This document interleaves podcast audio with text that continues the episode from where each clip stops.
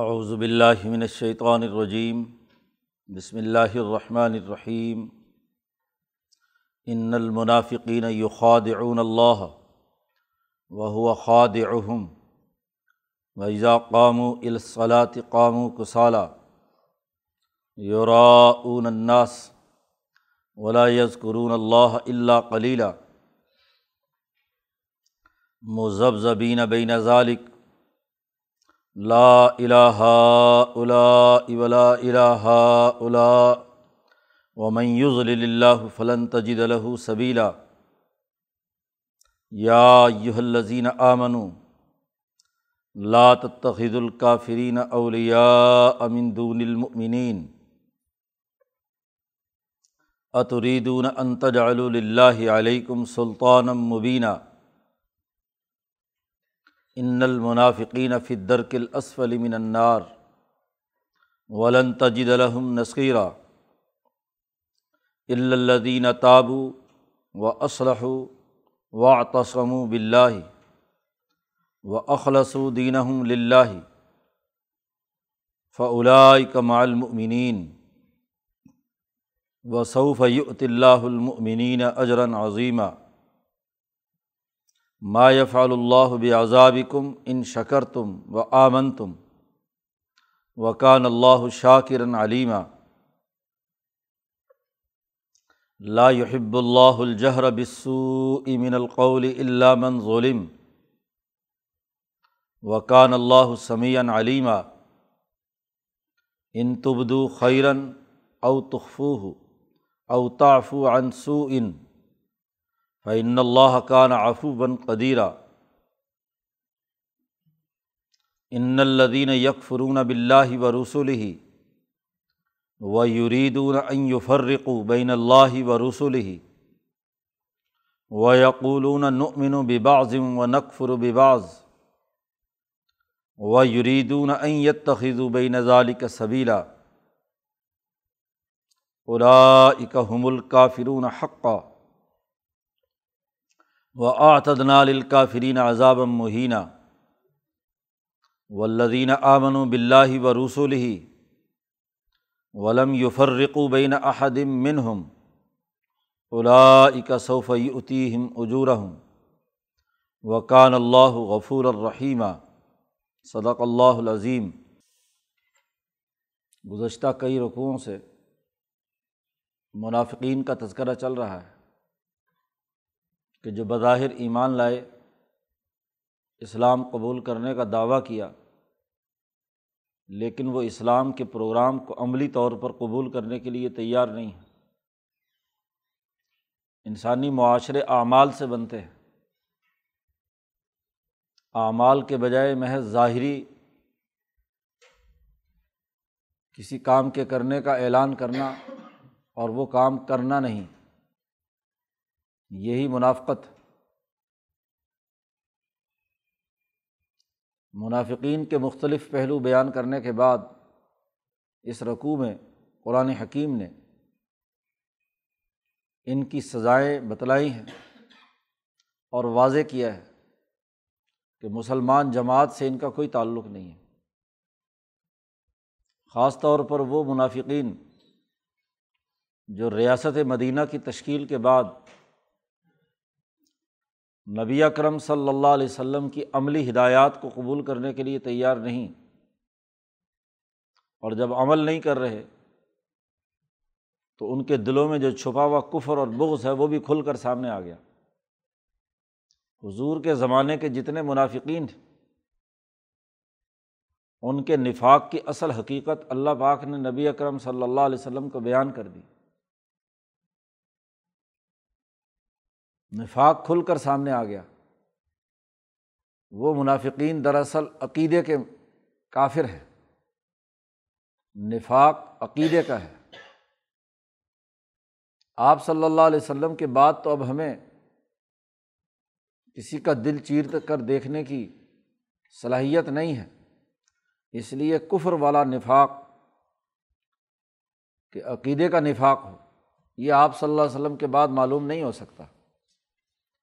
اس لیے امام شاہ ولی اللہ فرماتے ہیں کہ منافقین ایک وہ ہیں جو عقیدے کی خرابی سے تعلق رکھتے ہیں اور ایک منافقت عملی ہے، نفاق عمل حضور کی زندگی میں بھی ایسے لوگ تھے کہ کسی جہالت، دیہاتی پن یا کسی دنیاوی مفاد یا لالچ کے اندر کوئی عمل برا کر لیتے تھے۔ تو دونوں طرح کے کافر موجود تھے۔ ایک نفاق عملی ہے، وہ تو قیامت تک جاری رہے گا۔ لیکن آج کسی کے اوپر عقیدے کے حوالے سے نفاق کا فتویٰ نہیں لگایا جا سکتا۔ کیونکہ ہم کسی کا دل کھول کر نہیں دیکھ سکتے۔ اس کے ظاہری اعمال اور قرائن سے پتہ چلے گا۔ اگر دل میں بھی نفاق یا کفر ہے، نفاق کفر کے درجے کا ہے، تو اس کے اعمال جب تک کفریہ نہ ہو، کفراً بواہن نہ ہو ظاہری طور پر جب تک وہ کفریہ اعمال نہیں کرتا، اس وقت تک اس کو مسلمانوں کے دائرے سے خارج نہیں کیا جا سکتا۔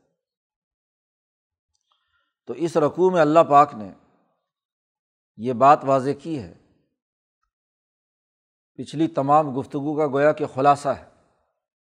قرآن حکیم کہتا ہے، ان المنافقین یخاد اللہ بے شک یہ منافقین اپنے خیال کے مطابق اللہ کو دھوکہ دے رہے ہیں۔ اللہ سے دغا کرتے ہیں، دغا بازی۔ حضرت نے ترجمہ کیا۔ یعنی معاہدہ کر کے معاہدے سے مکرنا اور معاہدہ بھی کس سے؟ اللہ تبارک و تعالیٰ سے۔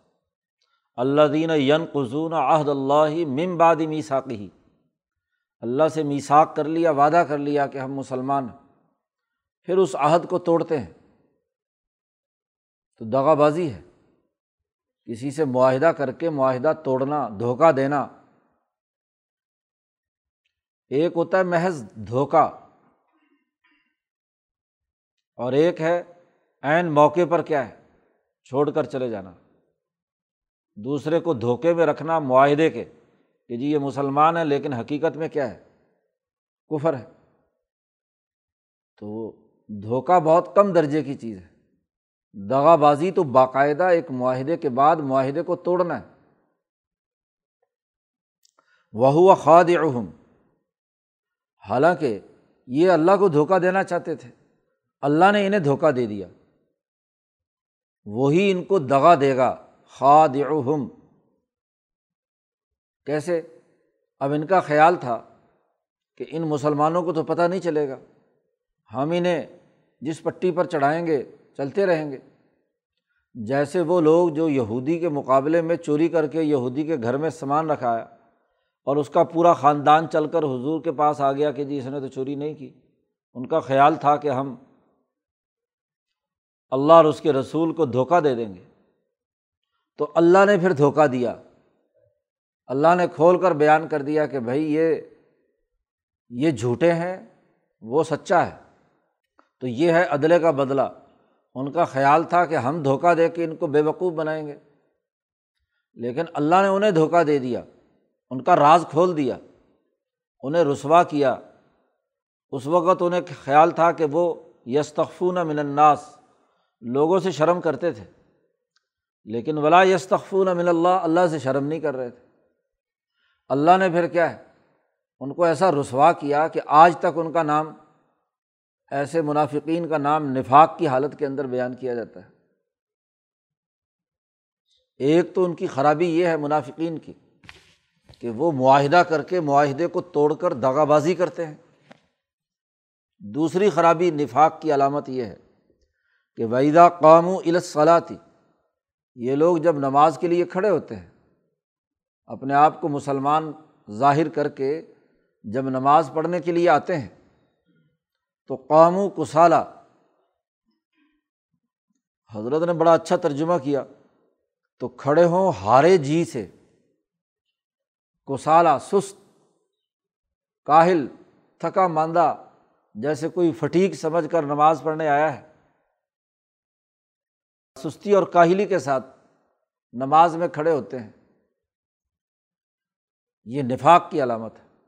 آئے اللہ کے دربار میں آدمی کسی اعلیٰ دربار میں آتا ہے تو ذوق شوق سے آتا ہے، جذبے سے آتا ہے، دل کی چاہت کے ساتھ آتا ہے۔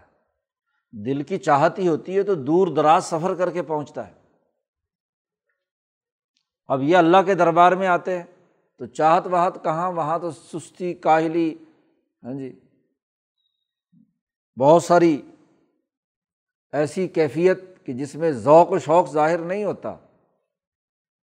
اور نماز بھی کس لیے پڑھتے ہیں؟ یورا اون انداز لوگوں کو دکھانے کے لیے۔ کہ لوگ کہیں کہ جی ہاں نماز پڑھنے آیا تھا، نمازی ہے۔ اعمال بازار کے اندر خرابی کے ہیں، دھوکہ دینے کے ہیں، معاہدے توڑنے کے ہیں، لوگوں کو نقصان پہنچانے کے ہیں۔ مسجد میں آ کر وہ حاجی صاحب، نمازی صاحب بن جاتا ہے۔ تاکہ اپنے باہر کے دھوکے کو نماز کی چادر میں چھپا لے۔ ریا کاری سے نماز پڑھتے ہیں۔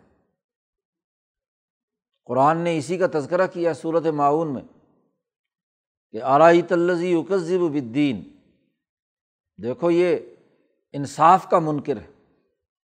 نماز پڑھتا ہے لیکن انصاف کا منکر ہے۔ یتیموں اور مسکینوں کے حقوق نہیں ادا کرتا۔ دوسروں پر جھوٹے الزام لگاتا ہے، چوری خود کی دوسروں پر الزام لگا دیا۔ یتیم اور مسکین کے حقوق نہیں ادا کرتا یمناؤن الماؤن وغیرہ وغیرہ۔ تو ریا کاری یہی ہے کہ ظاہری شکل و صورت میں وہ بڑا نمازی اور حاجی ہے۔ لیکن عمل اس کے مخالف ریا کاری کے ساتھ جو عمل بھی کیا جائے وہ خرابی کا باعث ہے، نفاق کی علامت اس لیے حضور صلی اللہ علیہ وسلم نے فرمایا، نماز بھی اور جیسے نماز ایک عبادت اعلیٰ ترین ہے، تربیت کے لیے حج، کہ حج پہ جانے والے لوگ وہ چار طرح کے ہوں گے۔ جا رہے ہیں اس لیے کہ تجارت کریں گے، کاروبار کریں گے۔ تاجر اس لیے حج پر جائیں گے کہ وہاں سے کاروبار کر کے لائیں۔ مقصد اصل کاروبار ہے۔ ایک ہے مقصد اصل مسلمانوں کے اجتماع کی طاقت کا اظہار اور اللہ کی رضا، تربیت۔ اور ضمنی طور پر وہاں خرید و فروخت، لین دین کی۔ وہ دوسری بات ہے۔ لیکن مقصد صرف اور صرف یہی ہے کہ وہ تجارت کمائیں گے۔ حضور نے فرمایا، علماء اور پیر جاتے ہیں۔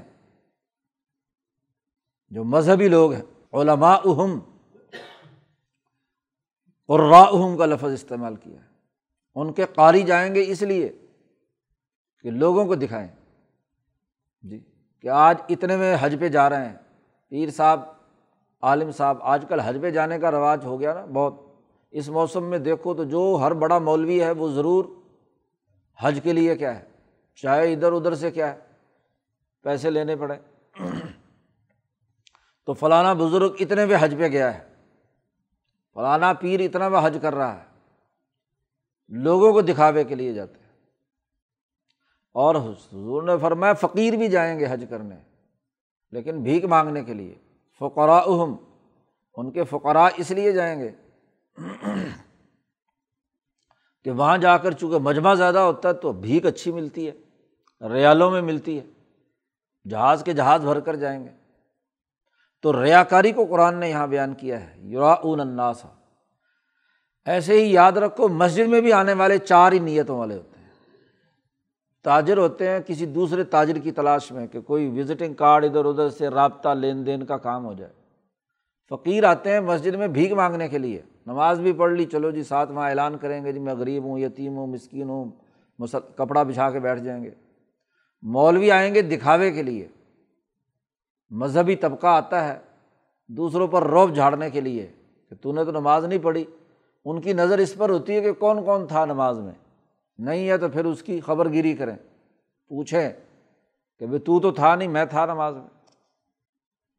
تو جو تمام اعمال نفاق کے ہیں، حج کا ہو یا نماز کا ہو۔ اور ایک اور علامت بھی بیان کی، ولا یز قرون اللہ اللہ کلیلہ سستی اور کاہلی کے ساتھ کھڑے ہوتے ہیں، تھکے ہوئے دل سے کھڑے ہوتے ہیں۔ لوگوں کے دکھاوے کے لیے نماز پڑھتے ہیں اور نماز کے اندر اللہ کا ذکر بہت تھوڑا کرتے ہیں۔ دراصل ان کے دماغ کی اپنی جو خیالات ہیں، بس وہی ان کے دماغ میں چھائے رہتے ہیں کہ فلانے کے ساتھ یوں کرنا ہے، فلانے سے یوں کرنا ہے، فلانے کے ساتھ یہ ٹھگی کرنی ہے، اس کے ساتھ یوں کرنا ہے۔ اپنے دماغی تانے بانے میں رہتے ہیں۔ اللہ کا ذکر بہت تھوڑا کرتے ہیں۔ ولا یز قرون اللہ اللہ کلیلہ تو نماز کی حالت کی تین خرابیاں بیان کیں۔ کہ اضاقام الصلاط تو سستی کے ساتھ، لوگوں کے دکھاوے کے ساتھ، اور نماز میں بھی اللہ کا ذکر بہت تھوڑا کرتے ہیں۔ اور وہ اللہ کا ذکر تھوڑا اتنا ہی ہوتا ہے کہ جب اللہ اکبر کہنا مجبوری ہے کہ اوپر سے نیچے آئیں، نیچے سے اوپر جائیں، درمیان میں دماغ جہاں مرضی ہے۔ ایک اور خرابی بیان کی مذہب زبین بین ذالق ایسا آدمی جو دغا بازی کرتا ہو، دو طرف کا چہرہ رکھتا ہو، ادھر بھی ہو اور ادھر بھی ہو۔ وہ درمیان میں لٹکا رہتا ہے مذہب آدھ میں لٹکے رہتے ہیں۔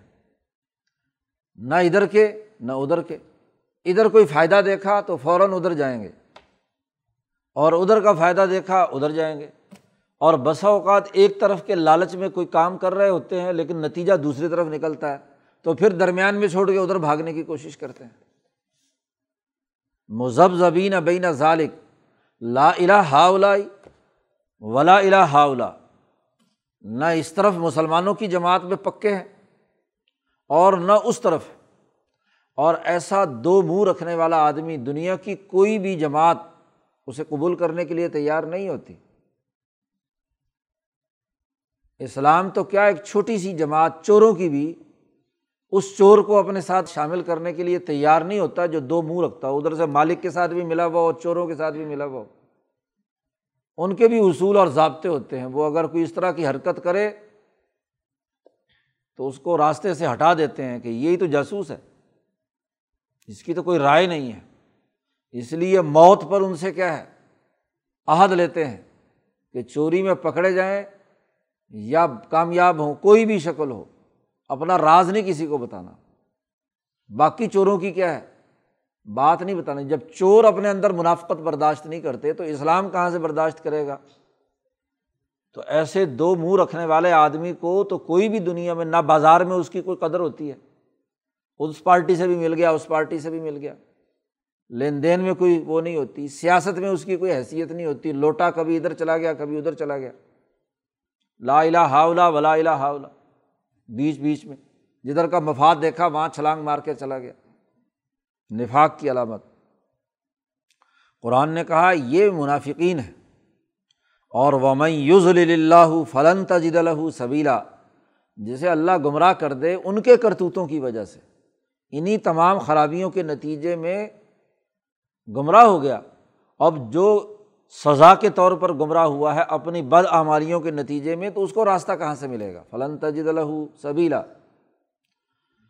نفاق اگر ریا کاری شروع میں ہو، تو وہ کسی درجے میں برداشت ہوتی ہے، بلکہ ہر عمل شروع میں ریا کاری ہوتا ہے، دکھاوا ہوتا ہے۔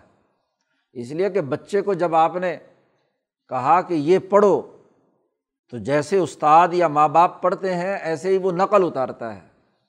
اور وہ یہ چاہتا ہے کہ میں جب صحیح پڑھوں تو میری تعریف ہو، تو بچہ، استاد بچے کو شاباش دیتا کہ ہاں تو نے پوری پوری نقل، پوری پوری ریا کاری اچھی کی۔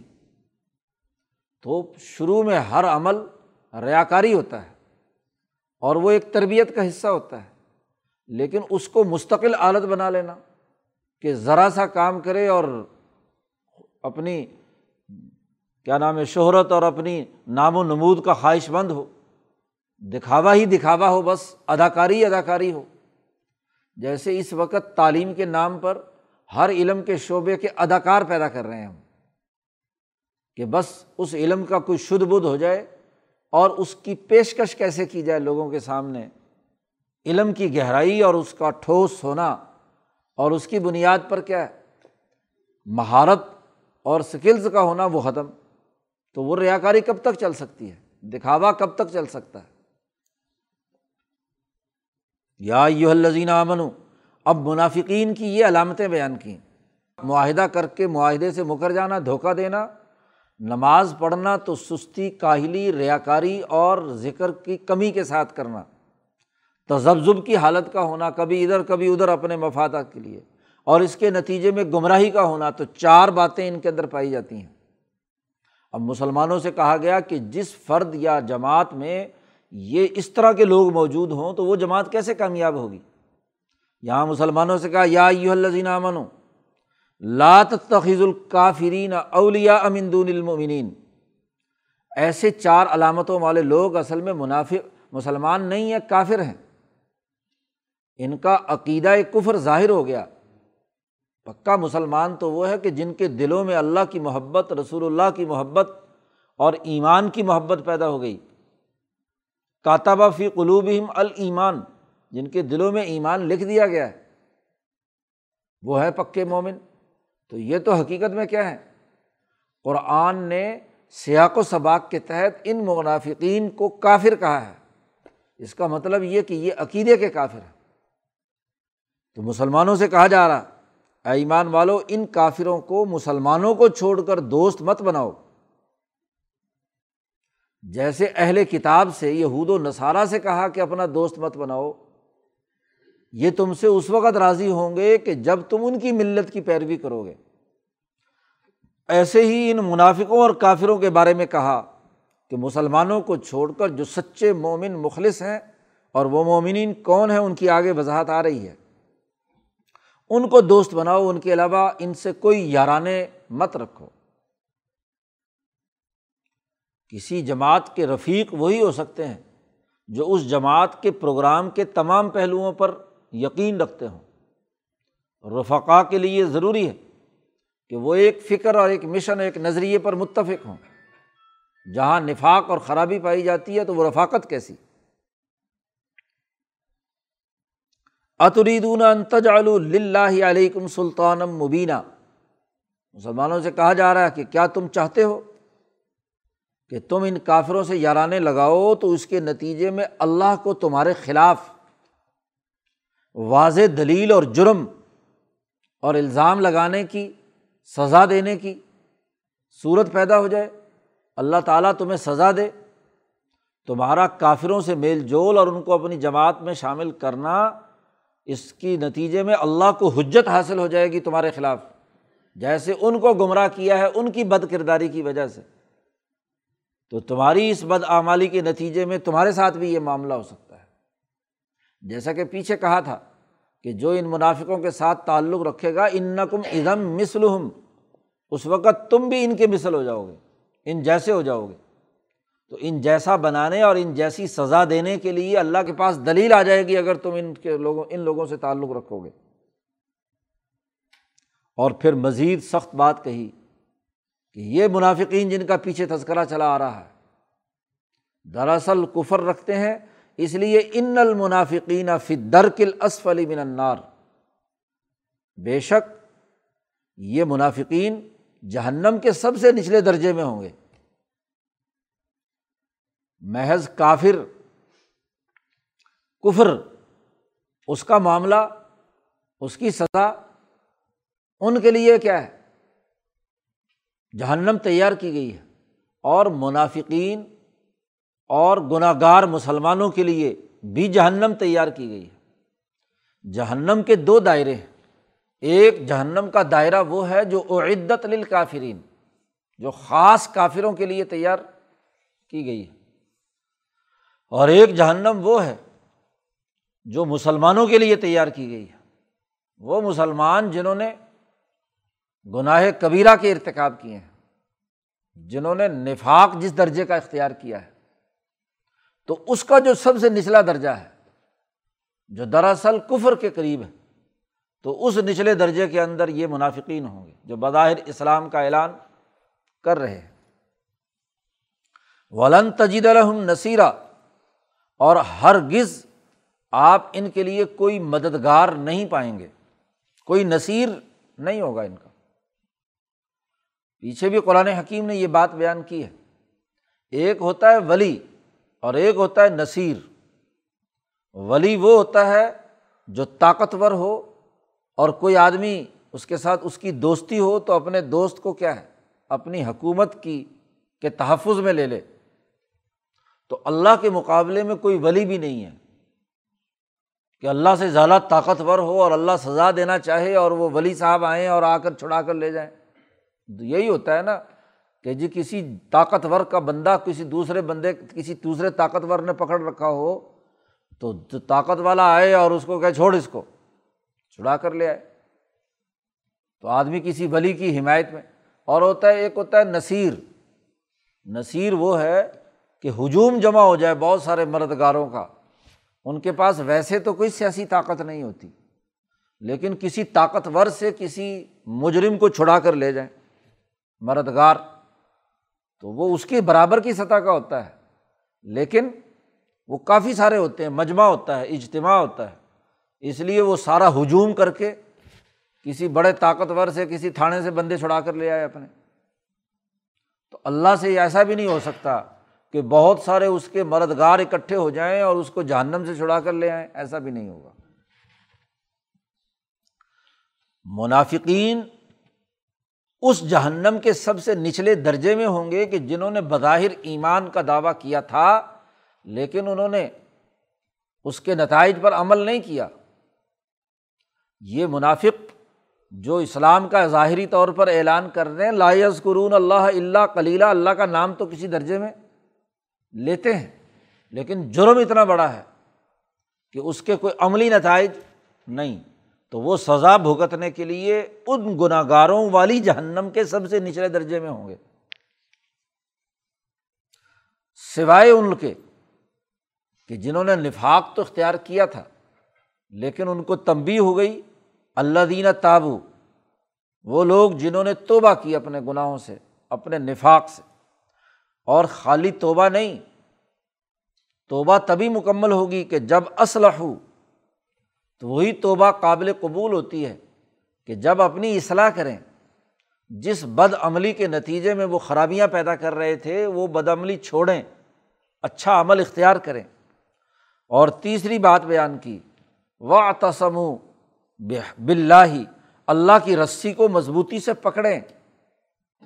پچھلے گناہوں سے توبہ کریں، پچھلے جرائم سے۔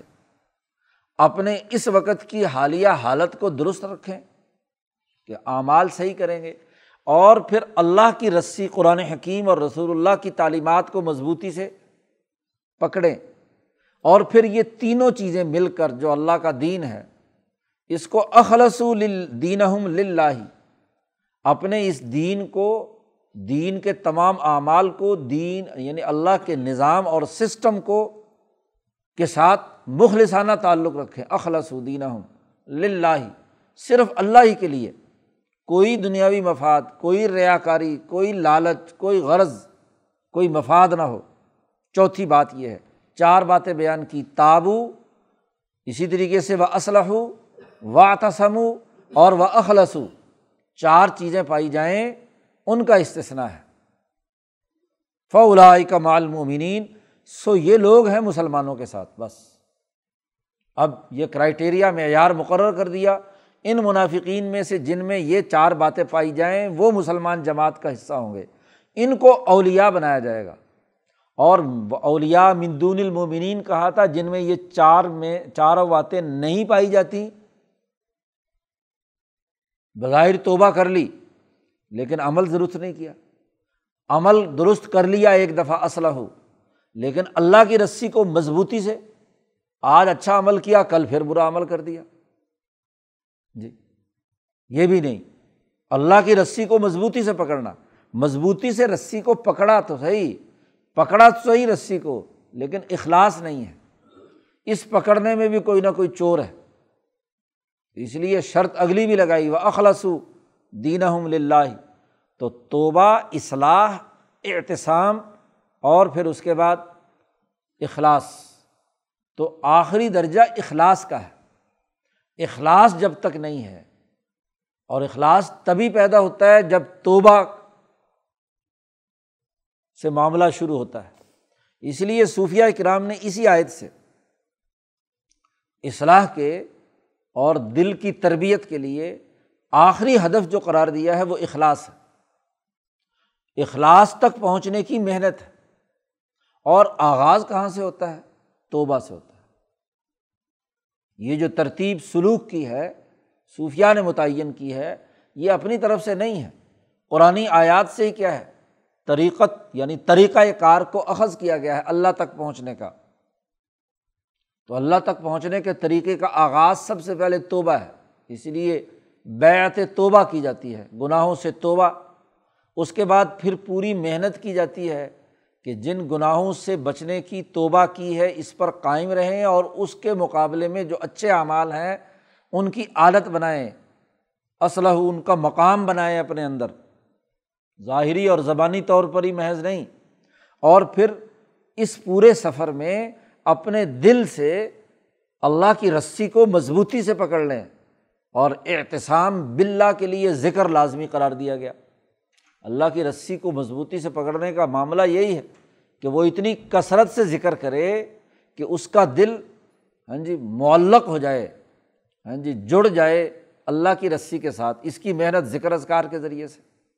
تو ذکر اذکار اسی لیے تاکہ احتسام پیدا ہو جائے۔ اگرچہ یہاں پر ہاں جی سیاق و سباق کے اعتبار سے منافقین کے حوالے سے بات کی جا رہی ہے تو اللہ کی رسی کو انہوں نے مضبوطی پکڑا، ماضی کا جملہ اگر ماضی استعمال کیا ہے، لیکن اللہ سے استثنا اور پھر فلائی کا معلومین اس کی اہمیت اور اس کی طاقت اور قوت کو بیان کرتا ہے۔ تو احتسام بلّہ اس کی پوری محنت ہے کہ ذکر کثرت سے کرے، غیر اللہ کی نفی کرے، اللہ کے انوارات کو اپنے ساتھ وابستہ کرے، دل متعین ہو کہ اس کے چاروں طرف تجلیات الہیہ کا نزول ہے۔ اور اس تجلیات الہیہ کے ساتھ وہ وابستہ ہو جائے۔ ایک انسان جہاں بھی ہوتا ہے تو وہ کسی نہ کسی زمان اور کسی نہ کسی مکان میں ہوتا ہے۔ تو زمانہ اور مکان، یہ اللہ کا فراہم کردہ ہے۔ اس مکان میں اللہ کے انوارات اور تجلیات اس کے بقاؤ بقا کے لیے موجود ہیں۔ تو ایک سالق جب سلوک طے کرتے کرتے احتسام بلّہ یعنی اللہ سے تعلق کی کیفیت میں جاتا ہے، تو وہ جس جگہ پر موجود ہے اور جس زمانے میں موجود ہے، وہ دراصل اللہ کی تجلیات کے چاروں طرف احاطہ کیے ہوئے ہیں۔ اپنے چاروں طرف وہ اللہ کی طاقت اور قدرت کو اس کی تجلیات کا احساس و ادراک کرتا ہے، یہ احتسام بلّہ ہے۔ اور پھر اس پورے عمل میں کوئی مفاد نہ ہو اخلص دین لاہ دین کے غلبے کا، خالصتاً دین کو بطور نظام کے اللہ کے لیے قائم کرنے کا۔ اس کا اٹھنا، بیٹھنا، چلنا، پھرنا، کام کاج، سیاست، معیشت، تجارت، کاروبار، سوسائٹی، ریاست، جتنے بھی اپنی زندگی کے اندر جتنا بھی وقت گزارے اور جس جس مکان پر جائے ٹائم اینڈ اسپیس دونوں میں جس جس سے بھی جو جو ربط ہو، وہ خالصتاً کس کے لیے ہو؟ اللہ کے لیے ہو۔ تو اخلص الدین الحمد تو صوفیہ کی پوری ترتیب یہاں سے معلوم ہوتی۔ فلائی کا معلومین اور ایک اور بات بھی یہاں اخذ کی جا، جاتی ہے کہ المؤمنین کا اصل معیار تو کون ہے؟ وہ اول الاظم صحابہ ہیں جو حضور کی سب سے پہلی تربیت یافتہ جماعت ہے جن کے بارے میں منافقین سے کہا گیا تھا کہ آمین کما آمن الناس، ایسے ایمان لاؤ جیسے یہ لوگ ایمان لائے ہیں۔ تو حقیقی مومن، کامل اور مکمل مومن نبی اکرم صلی اللہ علیہ وسلم اور آپ کے وہ مخصوص تربیت یافتہ صحابہ ہیں، ابو بکر، عمر، عثمان، علی الاظم تو قیامت تک جتنے لوگ یہ چار کام کرنے کی محنت کریں گے، تو یہ مال مومنین اس جماعت کے ساتھ ہوں گے۔ اصل مومنین کے ساتھ ہوں گے۔ تو اصل معیار مومنین کا جو ہے، وہ وہ ہیں جو حضور کی تربیت یافتہ انقلابی جماعت ہے۔ اس طرز پر جو لوگ تربیت حاصل کریں گے اور ان چار مراحل کو طے کریں گے، وہ مال مومنین ہوں گے۔ وصوف اللہ المنین اجرن عظیمہ اور جلد اللہ تعالیٰ مسلمانوں کو بہت بڑا اجر عطا فرمائے گا۔ ما یف اللہ بذاب کم ان شکر تم و آمن تم اگر تم اللہ کا شکر ادا کرو، اللہ کا حق مانو، اللہ نے یہ کائنات پیدا کی، اسی نے تمام چیزیں بطور انعام کے دیں، ان شکر تم اگر تم اللہ کا شکریہ ادا کرو، اس کا حق تسلیم کرو و آمن تم اور اللہ پر ایمان لاؤ، تو ما یف اللہ بذابی کم تو کیا اللہ نے تمہیں عذاب دے کر کرنا ہے؟ جی۔ اللہ کو کیا ہے کہ وہ زبردستی بغیر کسی وجہ کے تمہیں کیا ہے؟ سزا دے یا عذاب دے۔ تو اللہ عذاب نہیں دے گا۔ تمہیں اگر تم ان شکر تم و آمن تم تم اللہ کا شکر ادا کرو اور ایمان لے آؤ۔ کیوں؟ اس لیے کہ وکان اللہ شاکرن علیمہ اللہ تعالیٰ بہت زیادہ قدردان ہے اور بہت زیادہ جاننے والا ہے۔ آدمی کسی دنیا میں بھی کسی کی عزت کرے اور اس کی بات مانے تو جو طاقتور ہوتا ہے وہ بھی قدردانی کرتا ہے۔ اپنے ورکر کی، اپنے ساتھ ملنے والوں کی، اپنی جماعت کی، تو اللہ تعالیٰ تو بہت بڑا قدردان ہے۔ جی تو اس لیے جو توبہ کرے گا، سیدھے راستے پر آئے گا، تو اللہ کو کیا پڑی کہ ضرور عذاب دے۔ اب پیچھے منافقین کی بہت ساری خرابیاں، منافقین کے بارے میں سب باتیں آ گئی ان تمام باتوں کا مقصد تربیت ہے۔ جو ان میں خرابیاں ہیں، انہیں بیان کر کے انہیں درست راستے پر لانا ہے۔ محض فتوے لگا کر ان کو چڑھانا یا ان کو نفاق کو بیان کر کے ان کو ذلیل اور رسوا کرنا نہیں ہے۔ ایک سچی جماعت ہاں جی اس کا طریقۂ کار یہ ہوتا ہے کہ کسی آدمی میں کوئی غلطی ہو گئی خرابی پیدا ہو گئی تو ممکن حد تک اس کو کیا ہے؟ اس کی غلطی واضح کر کے اس کو سمجھا بجھا کر سیدھے راستے پر لانے کی کوشش کی جائے۔ اور اگر آپ بار بار چڑھائیں اسے، منافق کہہ کر پکاریں ہاں جی اس کو ہاں جی کافر کہہ کر پکاریں، وغیرہ وغیرہ، اس کو تنگ کریں، تو یہ تربیت کا کام نہیں ہوتا۔ اس لیے قرآن نے کہا کہ اگر کسی میں کوئی خامی ہے تو اس کو لوگوں میں پرپگنڈا کرنا یہ کوئی پسندیدہ بات اللہ کے نزدیک نہیں ہے۔ لا یحب اللہ الجہر بسو من القول۔ کسی کی بری بات کا لوگوں کے سامنے ظاہر کرنا اللہ کو قطعی پسند نہیں ہے۔ انہوں نے جو منافقت کی تھی، یہ جو اندر سے خرابیاں پیدا کر رہے تھے، اللہ تبارک و تعالیٰ کا سب کے سامنے کھلے عام ان کی خرابی کو واضح کرنا یہ اللہ کو پسند نہیں۔ ایک صورت ہے۔ اللہ من ظلم۔ مظلوم لوگوں کے سامنے پکار کر اعلان کر سکتا ہے کہ اس نے مجھ پر ظلم کیا ہے۔ مظلوم اعلان کرے۔ ویسے بغیر کسی وجہ کے۔ جماعت کے سربراہان یا حکومت کے نمائندے کسی کی عزت سے کھیلیں۔ اس کا طریقۂ کار تو یہ ہے کہ اس کو علیحدگی میں بلا کر اس کی خرابی بیان کرے۔ آر یا پار ادھر ہو جاؤ یا ادھر ہو جاؤ۔ مقصد ہے اصلاح۔ اب یہ منافقین بظاہر کلمہ پڑھ رہے ہیں۔ مسلمان اپنے آپ کو ڈکلیئر کر رہے ہیں۔ اب ان کے اندر خامیاں ہیں، خرابیاں ہیں، لالچ ہے، وغیرہ وغیرہ۔ تو اس کو دور کرنا ہے نا۔ اور اگر پہلے ہی دن کہا جائے کہ بس علیحدہ ہو جاؤ اور ان کا پرپگنڈا شروع کر دو، تو تربیت تو حاصل نہیں کرے گا نا۔ آپ شروع سے ہی مدعو میں اگر کوئی خرابی ہے وہ لوگوں کے سامنے تش تش بام کرو، اس کو بھی کہو کہ بس جائی، معاملہ ختم۔ تو وہ آپ کے ساتھ چلے گا کیسے؟ تو آپ کو اس کی ہر خرابی بیان کرنا کوئی لازمی اور ضروری نہیں ہے۔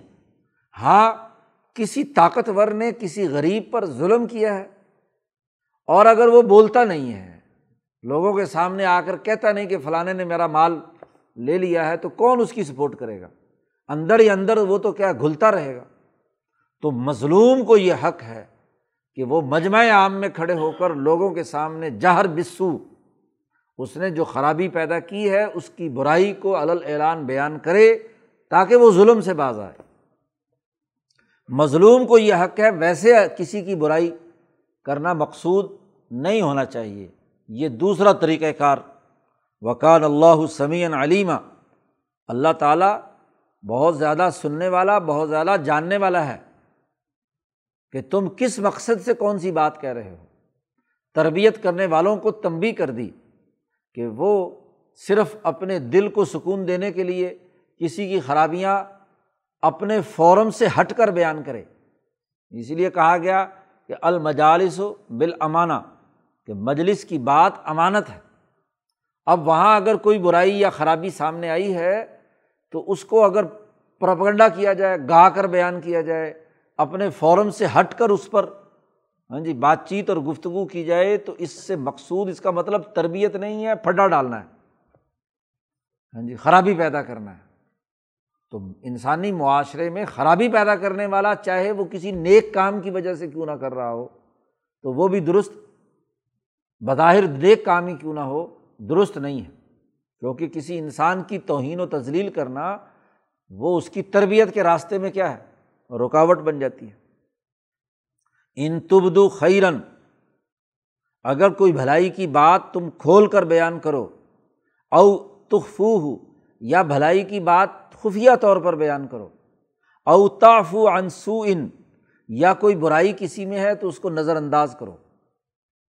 بعض لوگ اگر فوری طور پر ٹوکا جائے تو ضد میں آ جاتے ہیں۔ ضد میں آنے کی وجہ سے تربیت کا عمل نہیں ہوتا۔ بسا اوقات کچھ خرابیاں نظر انداز کرنی پڑتی ہیں۔ پرفیکٹ تو کوئی کام بھی دنیا میں نہیں ہو سکتا۔ جی اچھے لوگوں سے بھی بسا اوقات کوئی غلطی کوتاہی ہو جاتی ہے۔ تو اگر وہاں معاف کرنے کا تصور نہ ہو، اس غلطی کو پکڑ کر آدمی اس کی توہین و تزلیل پر اترائے، تو یہ بہت بڑی خرابی کی بات ہے۔ تو تین چیزیں بیان کیں کہ کوئی بھلائی کا کام ہے، اس کو تم ظاہر کرو یا اسے چھپاؤ۔ اور یا یہ کہ تافو انسوئن جو برائی ہے، اس کو معاف کرو، نظر انداز کرو اعلیٰ مقاصد کے لیے، اس کی اصلاح اور تربیت کے لیے۔ تو فعن اللہ آفو ون فعن اللہ کان آفو ون قدیرہ تو اللہ بھی معاف کرنے والا ہے، بڑی قدرت رکھنے والا ہے۔ غلطیاں ہر ایک سے ہو جاتی ہیں، کمیاں کوتاہیاں ہر ایک سے ہو جاتی ہیں۔ تو کمیوں کوتاہیوں کو نظر انداز کر کے اصل مقصد یا مجموعی جو مشن ہے، اس کو آگے بڑھانے کا کام کرنا ہے۔ تو اللہ بھی اسی طریقے سے معاف کرنے والا ہے اور بہت ہی قدرت والا ہے۔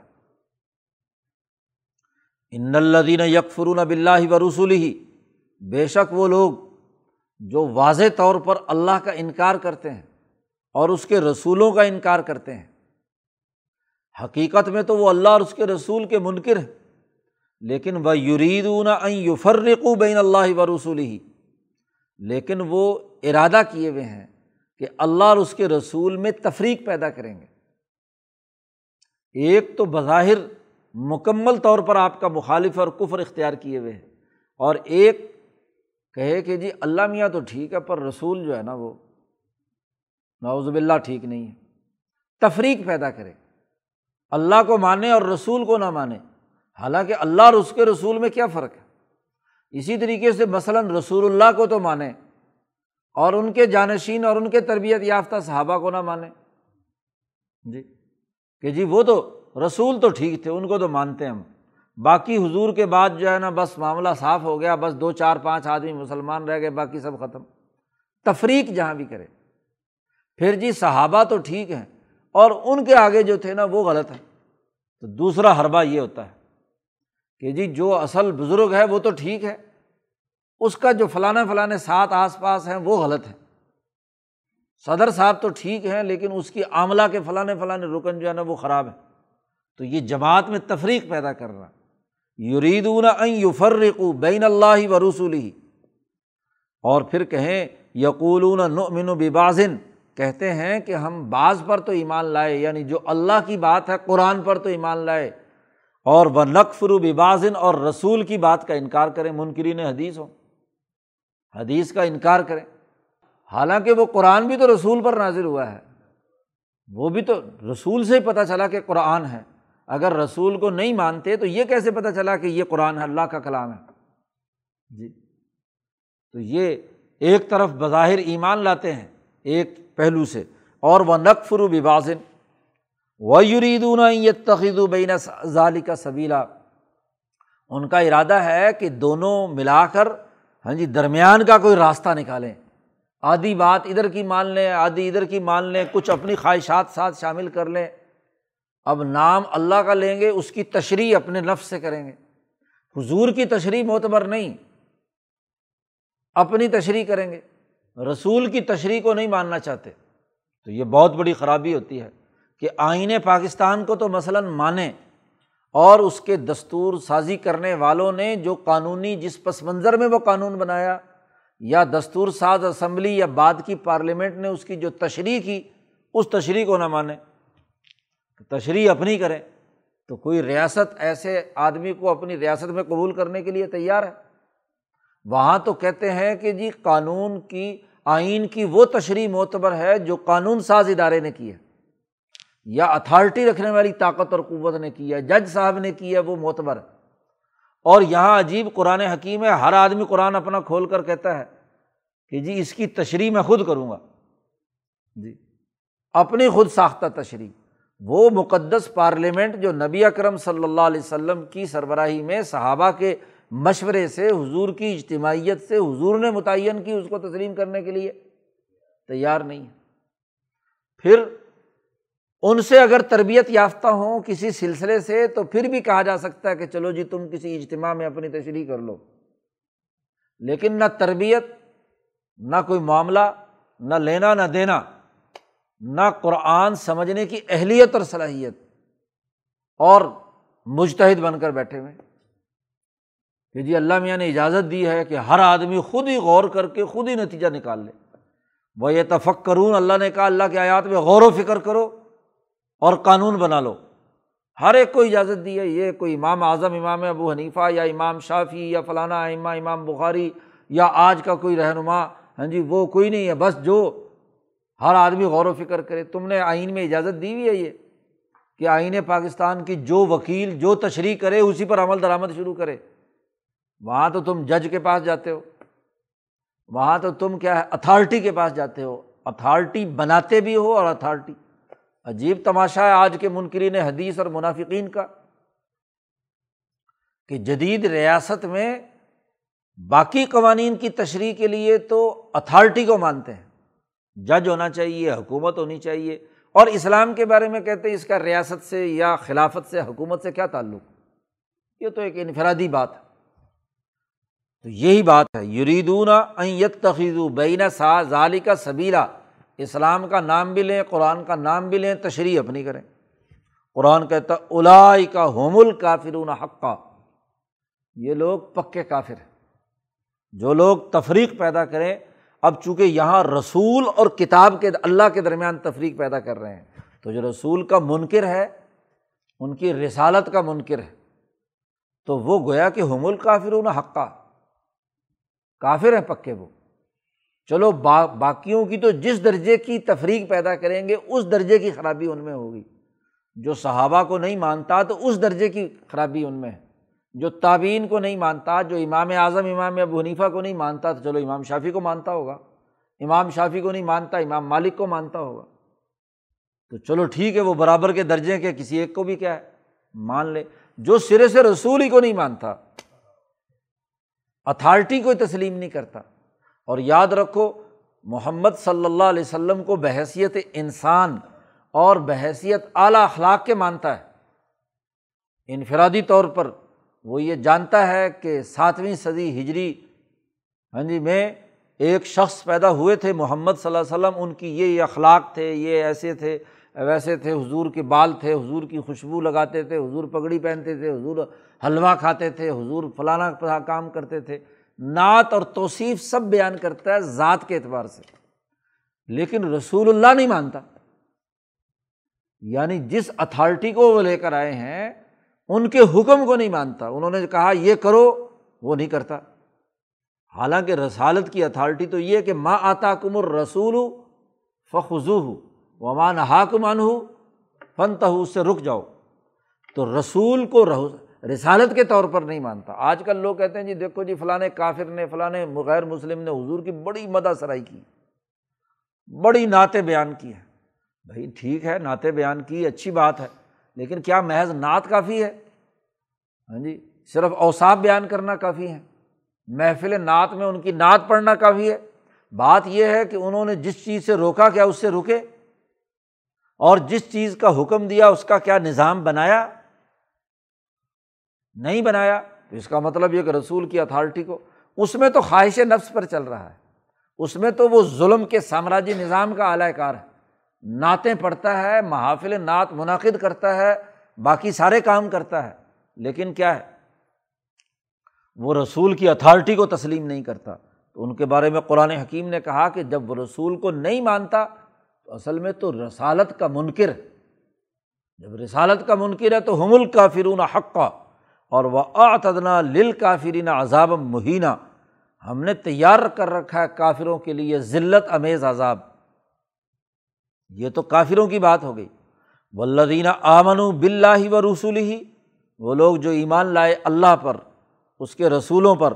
اور ولم یوفرق و بین احدم من ہم جیسے اللہ کو حاکم مطلق اور شہنشاہ مطلق مانتے ہیں، ایسے اس دنیا میں اس شہنشاہ مطلق کے اختیارات کے ساتھ اس عرض میں انسانوں کا شہنشاہ رسول ہے۔ جی کیونکہ اس کی شہنشائیت اللہ نے مقرر کی ہے۔ وہ شہنشاہ تو ہے عرش و فرش اور پوری کائنات کا، اور انسانیت کا حکمران اور اس کا مرکز۔ اللہ کے حکم سے اس کا خلیفۃ اللہ فی العرض محمد مصطفیٰ صلی اللہ علیہ وسلم اس دور میں۔ تفریق نہیں کرتا۔ اللہ کی عالمگیر شہنشاہیت کو تو مانے اور رسول اللہ کی انسانوں پر جو حکمرانی ہے اس کو نہ مانے۔ خرابی کی بات۔ تو کہا، اللہ پر ایمان لائے اور تمام رسولوں پر بھی کہ یہ اتھارٹی اللہ میاں دیتا رہا ہے آدم سے لے کر عیسیٰ علیہ السلام تک۔ اور پھر اپنے دور کے رسول پر بھی ایمان لائے اور ولم یفرق بین عہد من ہم کوئی تفریق نہ کرے۔ رسالت کی تفریق کی بات ہو رہی ہے، یاد رکھو۔ اور رسالت اتھارٹی کو کہتے ہیں۔ حکومت کو کہتے ہیں۔ تو اس حکومت کو مانے یعنی اس نے جو حکم دیا ہے، اس کو تسلیم کرے۔ تو الائی کا صوفہ یوتی موجود ہوں ان کے لیے ان قریب اللہ پاک اجر دے گا ان کا۔ وکان اللہ غفور الرحیمہ اور اگر کوئی لغزش اور کوتاہی اس سے پہلے ہو چکی ہے، تو اللہ پاک معاف کرنے والا ہے، رحم کرنے والا ہے۔ تو یہ قانون اور ضابطے اس لیے بتلائے کہ جس کے ذریعے سے اپنی کمیاں دور کریں اور سیدھے طریقے سے سیدھے راستے پر چلیں۔ اسی لیے اجتماعی گفتگو ضروری ہے۔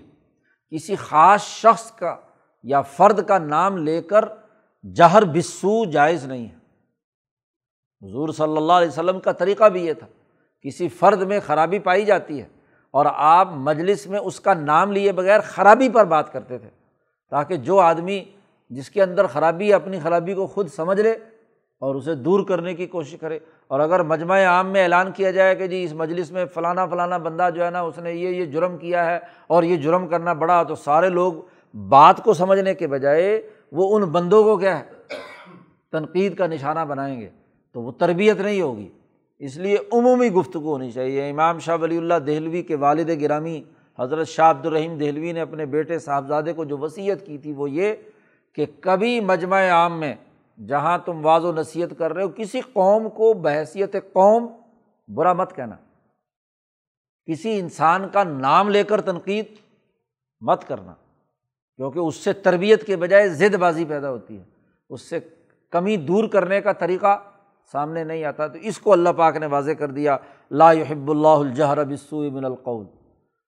ہاں مظلوم جو ہے، اس کا حق ہے، کیونکہ مظلوم تربیت تو نہیں کر رہا ہے اس کا تو مال گیا یا اس پر زیادتی ہوئی ہے، وہ اکیلا ہے، کمزور ہے، طاقتور نے اس کا کام خراب کیا ہے، تو وہ اگر لوگوں کے مجمع جمع کر کے ان کو کہے کہ جی اس نے میرے ساتھ زیادتی کی، میرے پیسے نہیں دے رہا۔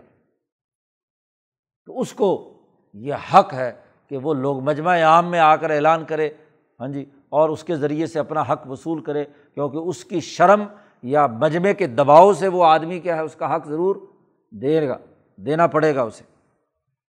تو منافقت کی جو مختلف پہلو تھے وہ قرآن حکیم نے بیان کیے اور اس کے مقابلے پر جو مخلصین توبہ طائب ہونے والے ہیں، ان کا طریقہ، ان کا طریقت اور سلوک کے بنیادی اثاثی امور اس رقوع میں بیان کیے ہیں۔ اللہ تعالیٰ ہمیں قرآن حکیم کو سمجھنے اور عمل کرنے کی توفیق عطا فرمائے۔ اللہ